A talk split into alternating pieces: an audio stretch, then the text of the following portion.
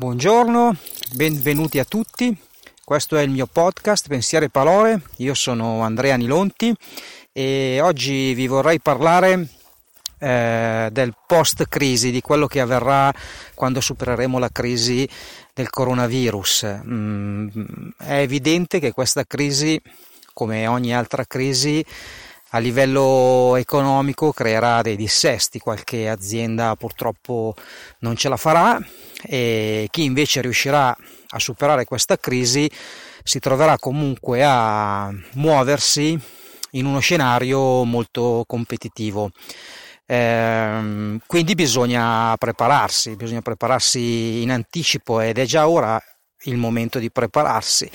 Eh, a tal proposito ho letto un interessante articolo uscito sul Corriere della Sera eh, dove risulta che da un'indagine fatta presso eh, aziende, imprenditori ma anche collaboratori circa il 56% delle persone sta apprezzando eh, lo smart working, quindi la possibilità di poter svolgere le proprie attività eh, da remoto. Eh, beh, mh, mm, proprio per questo motivo ho pensato di sviluppare due progetti di formazione inerenti allo smart working ma che hanno obiettivi differenti.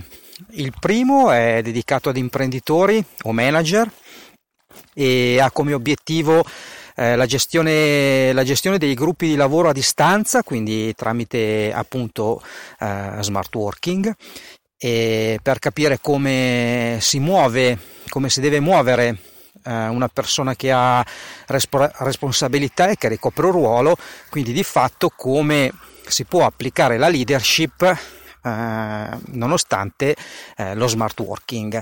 Il secondo percorso invece è pensato per chi fisicamente deve lavorare smart working perché spesso si confonde lo smart working con il telelavoro o con il remote working, mentre non è proprio così, quindi eh, in questo percorso formativo andremo bene a vedere cosa si definisce smart working e quali sono le buone pratiche e gli strumenti da utilizzare per diventare degli smart worker efficaci.